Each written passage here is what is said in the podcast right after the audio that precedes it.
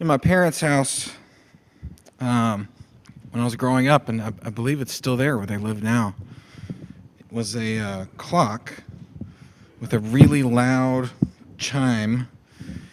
Uh, if you've ever been to John and Janine's house, kind of like theirs. Uh, but I remember my mom's clock.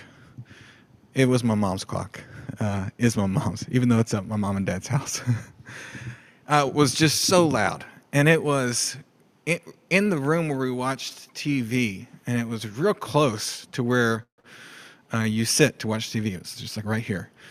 And my parents like to set the clocks in their house five to ten minutes ahead, which means that uh, as you sit to watch a T V show, uh, especially if you're watching an hour-long drama that runs from the turn of the hour to the turn of the hour, Uh, just as the show is reaching its climax, just as all the little storylines are coming together in, in the crisis moment that has to be resolved, uh, at that time when you really need to hear what people are saying, all of a sudden it was bong, bong, bong, bong.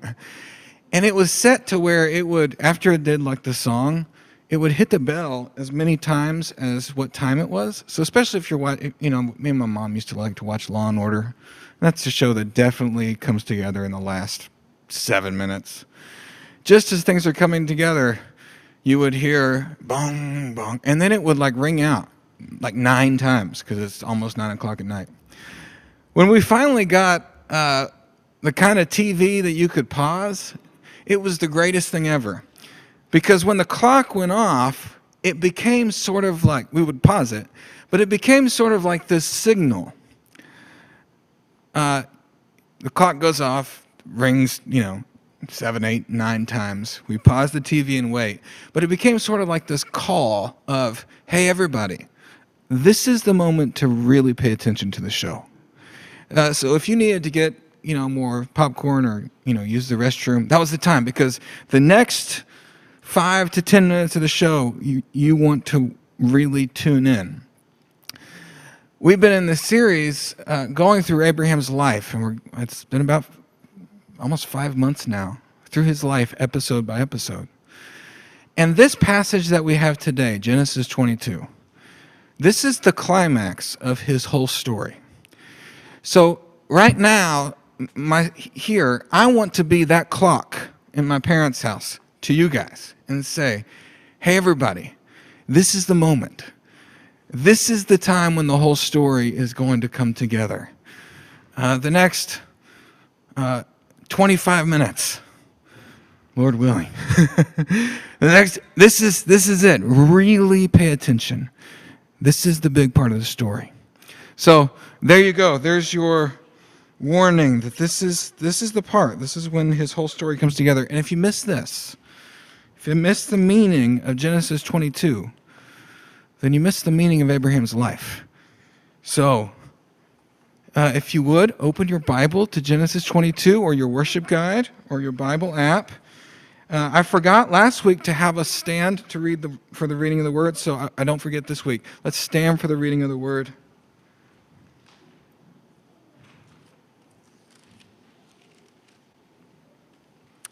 Okay, here we go. After these things, God tested Abraham and said to him, Abraham. And he said, here am I. He said, take your son, your only son, Isaac, whom you love, and go to the land of Moriah. Offer him there as a burnt offering on one of the mountains of which I shall tell you. So Abraham rose early in the morning, saddled his donkey, and took two of his young men with him and his son Isaac. And he cut the wood for the burnt offering, and arose and went to the place which God had told him. And on the third day Abraham lifted up his eyes, and he saw the place from afar. Then Abraham said to his young men, stay here with the donkey.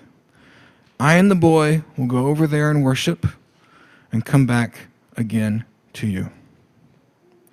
So Abraham took the wood of the burnt offering, and he laid it on Isaac his son. And he took in his hand the fire and the knife. So they went, both of them together. And Isaac said to his father Abraham, "My father." And he said, "Here am I, my son." And he said, "Behold, the fire and the wood, but where is the lamb for the burnt offering?" And Abraham said, "God will provide for himself the lamb for the burnt offering, my son." So they went, both of them, together. And when they, when they came to the place which God had told him, Abraham built the altar there and laid the wood in order and bound Isaac his son, and he laid him on the altar on top of the wood. Then Abraham reached out his hand, and he took the knife to slaughter his son. But the angel of the Lord called to him from heaven and said, "Abraham, Abraham." And he said, "Here am I." He said, "Do not lay your hand on the boy or do anything to him, for now I know that you fear God, seeing that you have not withheld your son, your only son, from me." And Abraham lifted up his eyes, and he looked, and behold, behind him was a ram caught in the thicket by his horns. And Abraham went, and he took the ram, and he offered it up as a burnt offering instead of his son. So Abraham called the name of that place, "The Lord will provide." As it is said to this day, "On the mount of the Lord it shall be provided."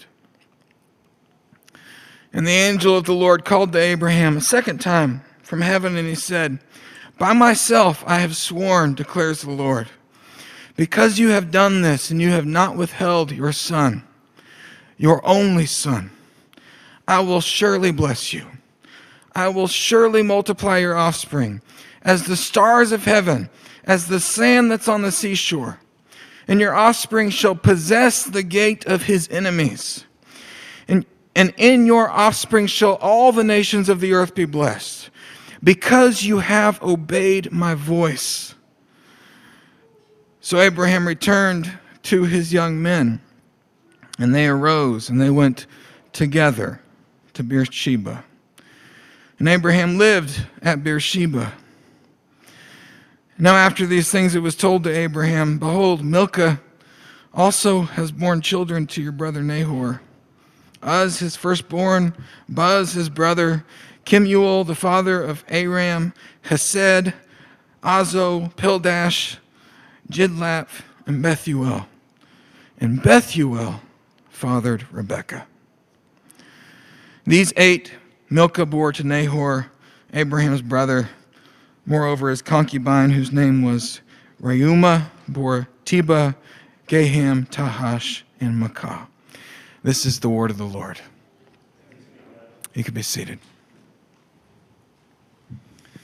Wow. Pretty intense. You notice how the author has crafted the story almost in slow motion? It's like uh, he's trying to get to draw us into this moment.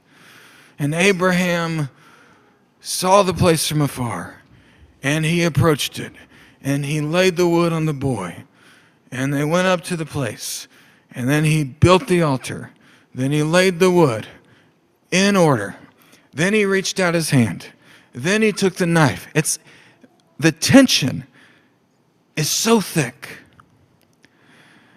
Also, the action is so awkward. We read this story, we can't be, help but be drawn in because the way that it's written, this climactic, tense uh, picture of here's Abraham. He's over one hundred years old. He's waited his whole life for a child. He's already lost his other boy. God has promised him land, offspring, and blessing. And Isaac is all he has. Isaac is everything. And then God says, Abraham, take the boy, put him on the altar, an offering, a sacrifice. Now, if anyone here in our church came to me or uh, the, the other elders or, or really anyone and said, hey, you know, uh, I, I really believe that God told me to take my child and offer them up as a burnt offering, we would say, oh, I'll tell you what, hold on right there, don't move. And we, I, I would walk away, I would call the police, they would come, and I would go back to the person and say, why don't you sit with me for a moment? Let's just sit here for a second while we waited for the police to come, wouldn't we? This is terribly awkward. Why in the world would God tell Abraham to sacrifice his son, Isaac? Never mind the whole child of promise thing. Just the fact that God would tell someone that belonged to him, that was trying to live righteously, walk before me and be blameless, Abraham, why would God say, take your son, your only son, and put him to death? That question dominates the reading of this text in our minds. Why in the world? Now, every week in this series, we've come and asked the question, who is Abraham's God in this passage? Who does God show himself to be? And one of the things that we've learned as we've studied Abraham's life is that if we can figure out who God shows himself to be in the passage, then we can figure out the meaning of the passage for us today, especially the passages where a name for God is given. That name, every single time, becomes the key to unlock the meaning. And here in this passage, an, a name for God is mentioned. Abraham uses one of God's names to name the mountaintop where he was there with Isaac. The name is the Lord will provide. In Hebrew, that's Yahweh Yirah. Or if you are a fan of nineties uh, contemporary Christian music, Jehovah Jireh. Either one works. Uh, Yahweh Yirah, Jehovah Jireh, the Lord will provide. So we can know in this passage, as we seek to figure out why in the world God would do this to Abraham and why in the world God would do this to Isaac. Talk about something that you're going to need counseling for later. Why would God do this? Well, we can know that the answer lies in God's identity as a provider. What God is doing here on Mount Moriah is providing Abraham and Isaac with something very, very important. Actually, providing three things. The text gives us three things that God provides for Abraham. So let's go through. I want to show you these three things that God provides. And then I think once we get there, the meaning of all of this for us today hopefully will be obvious. And then we can spend a moment worshiping God in the glory of his message here for us. And then we'll pray and, and keep worshiping. Okay? So first thing that God provides for Abraham and Isaac Uh, here in this passage, Yahweh Yirah, this is what God's providing. First thing, God provides a test. God provides a test. Look with me at verse one and two. After these things, God tested Abraham. And he said, Abraham, here am I. Take your son, your only son Isaac, whom you love, and go to the land of Moriah and offer him there as a burnt offering on one of the mountains, which I shall tell you. God provides a test. Abraham, I have a test for you. Here's the test. Take your son, your only son, and offer him up on the mountain where I will show you. Uh, just the language there, again, this is brilliantly crafted in a literary sense. The last time God said, to the land I will show you, was when he called Abraham out of Babylon, remember that, and called him to Canaan? That's the beginning of his story. Now here at the end, Abraham, to the land I will show you, and I have a test. I have a test for you. Now, in the Bible, when we read about tests that come from God, it's not like the same thing as like the kind of test you would take in school. It's like, it's more like a trial, um, a challenge where something is proven or something is discovered. And in the Bible, these tests are things that we as God's people are supposed to celebrate. I think about in James chapter one where it says, "Count it all joy, my brothers and sisters, when you meet tests and trials of various kinds. For you know that the testing of your faith produces steadfastness. And let steadfastness have its full effect so that you may be perfect and complete, lacking in nothing." God provides for Abraham a test, a trial, a moment where something can be proven, something can be uncovered. Now, what is that thing? Well, I believe it was faith. What God was trying to test Abraham for, to check for. Like what you do in high school when you take those little strips and you dip them in the water or whatever and they change colors to like test the chemical. I didn't do very well in science. Alkaline, whatever. It, it's a test. We're, we're going to put you through this. And we're going to see what rises to the top. And that thing is faith. Now, it doesn't say that explicitly here in this passage. But it does say later in the book of Hebrews, it says, by faith, Abraham was tested and he offered up Isaac. So we know from the author of Hebrews that faith was the thing that God was looking for. Faith was the thing that they were testing for. Now, faith. We often think of faith as a kind of spiritual muscle, right? And it's something that we need to work out. Uh, and really good Christians have really big, strong spiritual muscles. They have great faith. They they have really built up their faith. They have w- way more faith than I do. Uh, and they are strong in their walk with God because they have strong faith, right? And maybe weak Christians, well, they just don't have enough faith. They need to work out their faith. We tend to think of faith that way.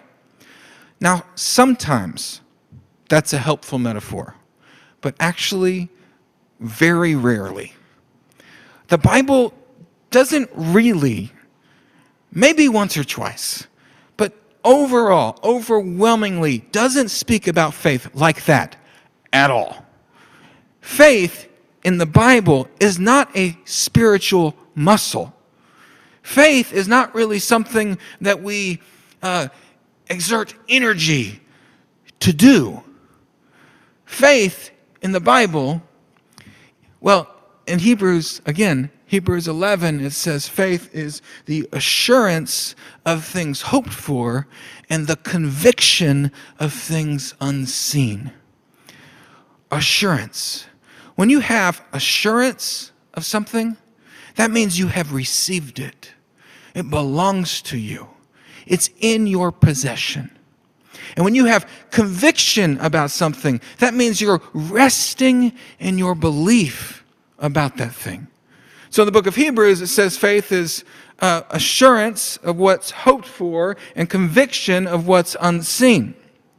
Now, the framers of the Westminster Confession of Faith uh, and, the, and the catechisms that go with it, which are documents that we use as a church to help us interpret our Bibles well, they took a hold of that idea. And in the Westminster Shorter Catechism, we have this question, which is, what is faith in Jesus Christ? And the answer to the question, which helps us understand our Bibles, is that faith in Jesus Christ is a saving grace whereby we receive and rest upon Him alone for salvation as He is offered in the gospel. What is faith? What is faith in Jesus? Well, it's receiving assurance, and it's resting, conviction, and the truth that Jesus offered in the gospel can save us. So let's go back to Abraham. God is testing Abraham's faith. Well, I used to think for years that the way that that worked out is here in this passage we have God asking Abraham to do something really difficult so that Abraham would muster up the strength and do it, and it would, you know, work out his faith so that afterwards he would be stronger. And that's not it at all. God is testing for Abraham's faith because God wants to see, and God wants Abraham to see, where his assurance is being received and where his conviction is being laid down. In other words, maybe you've seen this object lesson. I'm not a big object lesson guy in sermons, but we've done the picture thing, so I thought I'd try this because this is a really good one. Maybe you've seen this before. It's a stool. Just in case you you can't see it, there's a stool here. And there's a classic metaphor about faith that we can use a stool or a chair for. And I can, if I'm tired and I need to sit down, I can come up to this stool and I can look at it. I can walk around it. I can analyze it. Um, I could, I could think on it. But I'm not really doing anything productive until I rest in the stool and receive it as my sitting place, right? Every time we sit in chairs or stools, we are exercising faith. Do you want to know what faith looks like? It looks like this. Oh. And sometimes in our life, it's so easy to take our receiving and resting, our assurance and our conviction away from this action and try to get it on our own without the solid thing that faith is supposed to rest on. What would happen if I tried to sit here? I'm not going to do it because that would be ridiculous and I'd hurt myself. I would fall, right? Faith has to have an object.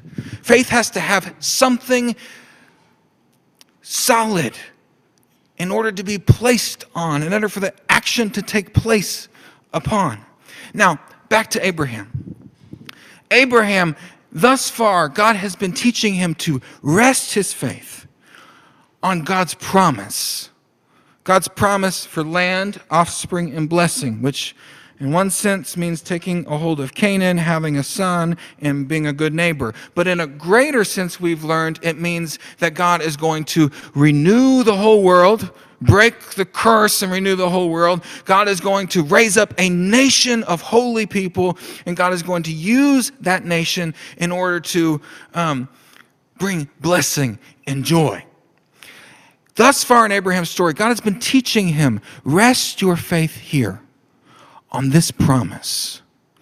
And once Abraham had a son, now he had a flesh and bone picture, embodiment, reminder of God's promise. But Isaac himself, the actual person, was not God's promise. God's promise was bigger than Isaac. Isaac was just a tangible down payment, if you will. He's one link in the chain that would eventually lead to Jesus, that eventually leads to a renewal of all things and a new people to live forever in eternity with God in a new world, right? Isaac himself is not the thing that Abraham should put his faith in. Upon the promises. Now, put yourself in Abraham's shoes. After being over a hundred years old and all the stuff he's lived through and losing his other boy, how tempted would you be to put your faith away from the promise that you can't see and try to rest the whole thing on the shoulders of this little teenage, adolescent, young man? I know I would do it. Do you know why I know that I would do that? Because that's the kind of thing I do in my own life. And I'm willing to bet it's the kind of thing that maybe you struggle with too. It's so easy to take uh, the our hopes for redemption, our hope for renewal, our hope for the growth of God's kingdom, and take them off of Jesus and put them on the little pictures that we have in our life. I want to put my faith in the fact that our church is wonderful and it's going to grow. And that's how God's going to change Portland, because we got Hope Presbyterian and some other churches, and we're really going to do it. You see what I've done? I've taken my faith off of Jesus, and I put it on the thing that's supposed to look like Jesus but isn't the same as him. So God tells Abraham, put the boy on the altar. I want to see where your faith is. Now, by God's grace, Abraham passed this test. It says in the text afterwards, God says, now I know that you fear God. And the implication is he's telling Abraham, now you can know where your faith rests. God provided that test. It was hard, it hurt, it was scary, but it was God's beautiful grace in Abraham's life. Okay, that's number one. God provides a test. Number two, God provided a blessing. You say, wait, Charlie, I, I thought this whole time God's been providing a blessing. Well, yeah, this whole time God's been promising a blessing, and we've seen little pop-ups of blessing here and there. But listen to the language here. Uh, verse fifteen. And this is this is after um, after the whole thing, the the the stopping and the and the ram and the whole thing. It says in verse fifteen, the angel of the Lord called to Abraham a second time from heaven and said, by myself I have sworn, declares the Lord, because you have done this and have not withheld your son, your only son, I will surely bless you. And listen to how he God reiterates that land offspring blessing thing. I will surely bless you, and I will multiply your offspring as the stars in the heavens and the sand on the seashore, and your offspring shall possess the gate of his enemies. And in all your offspring, all the nations of the earth will be blessed because you have obeyed my voice. It's interesting that God has been promising land, offspring, blessing in its smaller, more immediate sense, and also in the grand redemptive sense to Abraham this whole time. But after this moment, at the end of his life, God says, because you have done this, now I'm going to give it to you.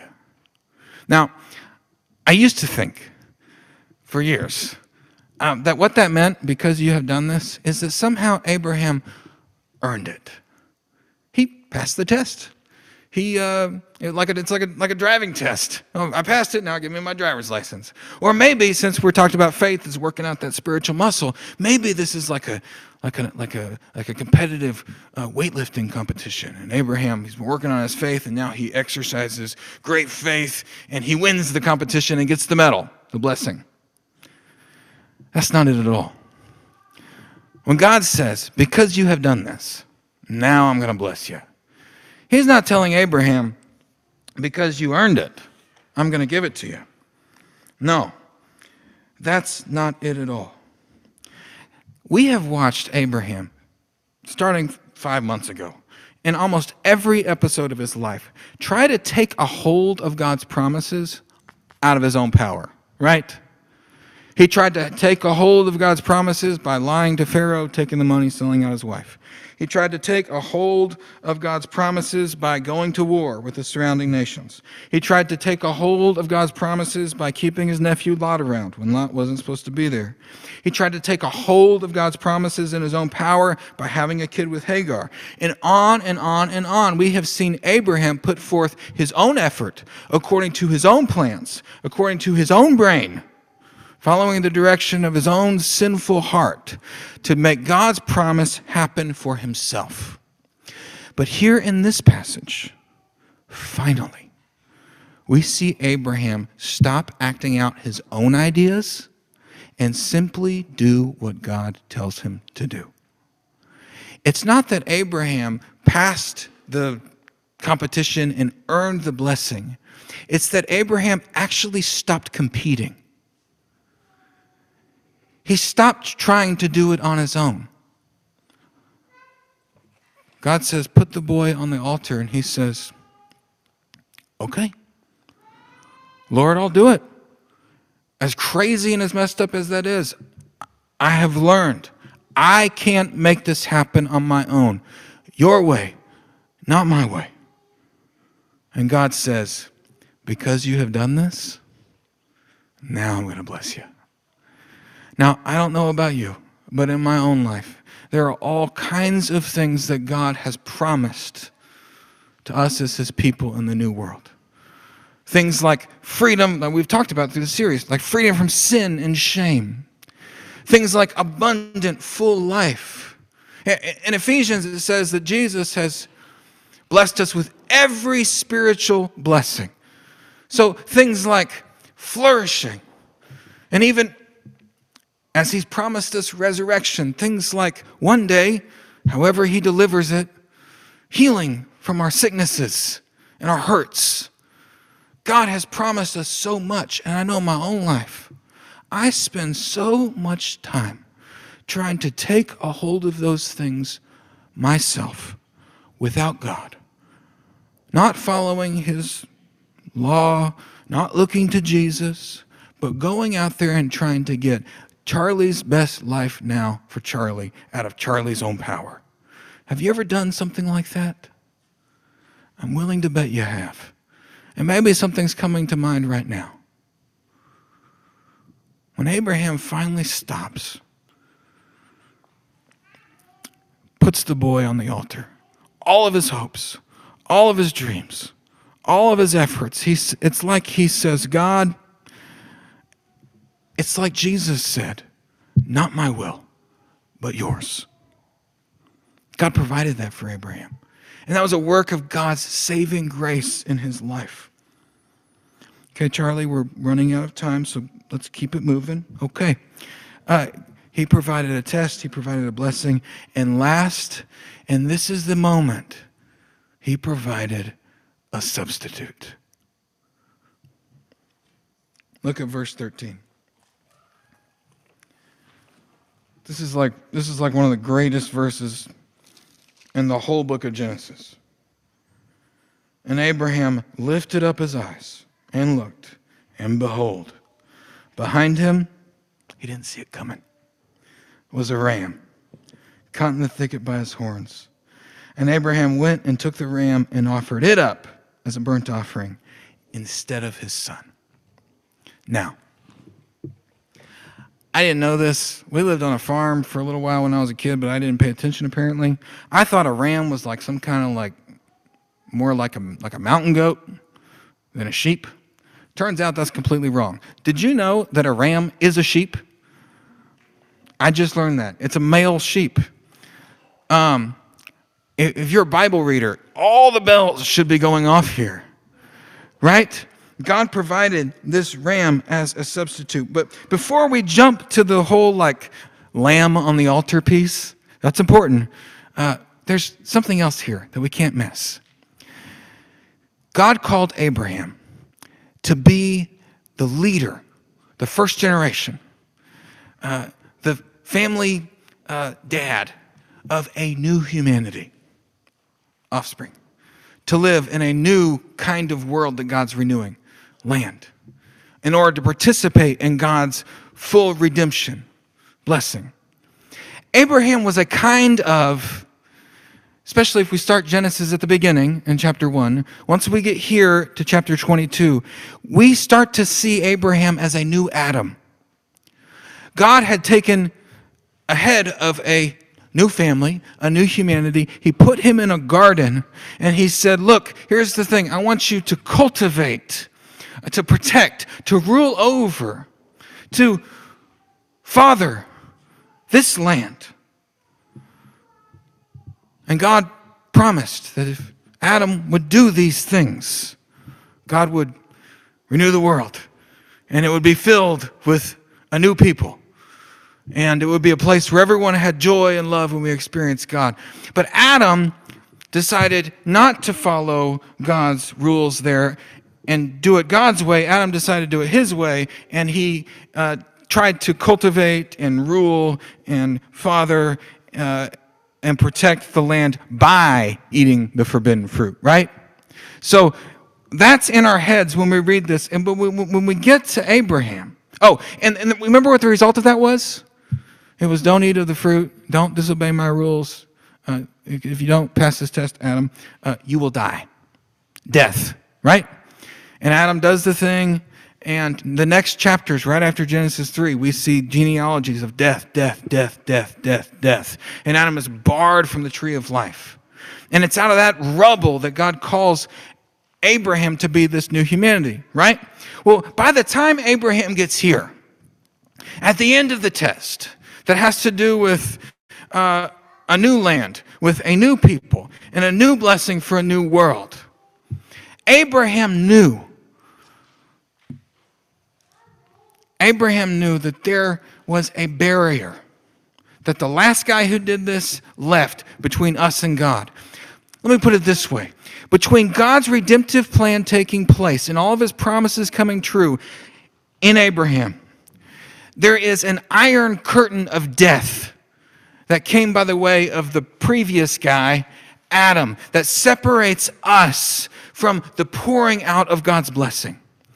Abraham had that in his mind because he knew God and he walked with God and he was a prophet. So when God says to Abraham at the end, take your son, your only son, and offer him up as an offering, put him to death. As uncomfortable as Abraham was with that, as confused as he was with that, one thing he knew, of course, the death barrier has to be broken. And if Isaac is the child of promise, maybe God will raise the dead later. Abraham knew what this was about. Somebody had to die. Okay, now, he has the knife. It's lifted up. A voice cries out, Abraham, Abraham, don't do it. And he looks, and here on the mountain of Moriah is a lamb to sacrifice in place of the boy. And here's the end of the show.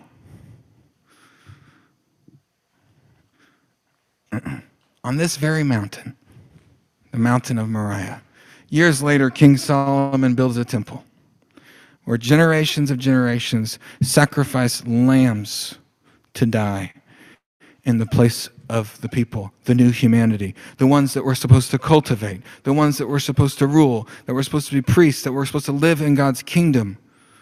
Lambs sacrificed in their place. The death barrier had to be broken. But a lamb is not a man until Jesus Christ, the Lamb of God, in the land of Moriah, the mountain outside the Temple Mount in Jerusalem, was lifted up on an altar of a cross to die in place of God's people, instead of Isaac, instead of Abraham, instead of you, and instead of me. And really, that's the climax of Abraham's story. That's the whole thing. After this, it's just resolution. So here in the last moment of the sermon, I want to invite you. Think about the ways that God has tested your own faith.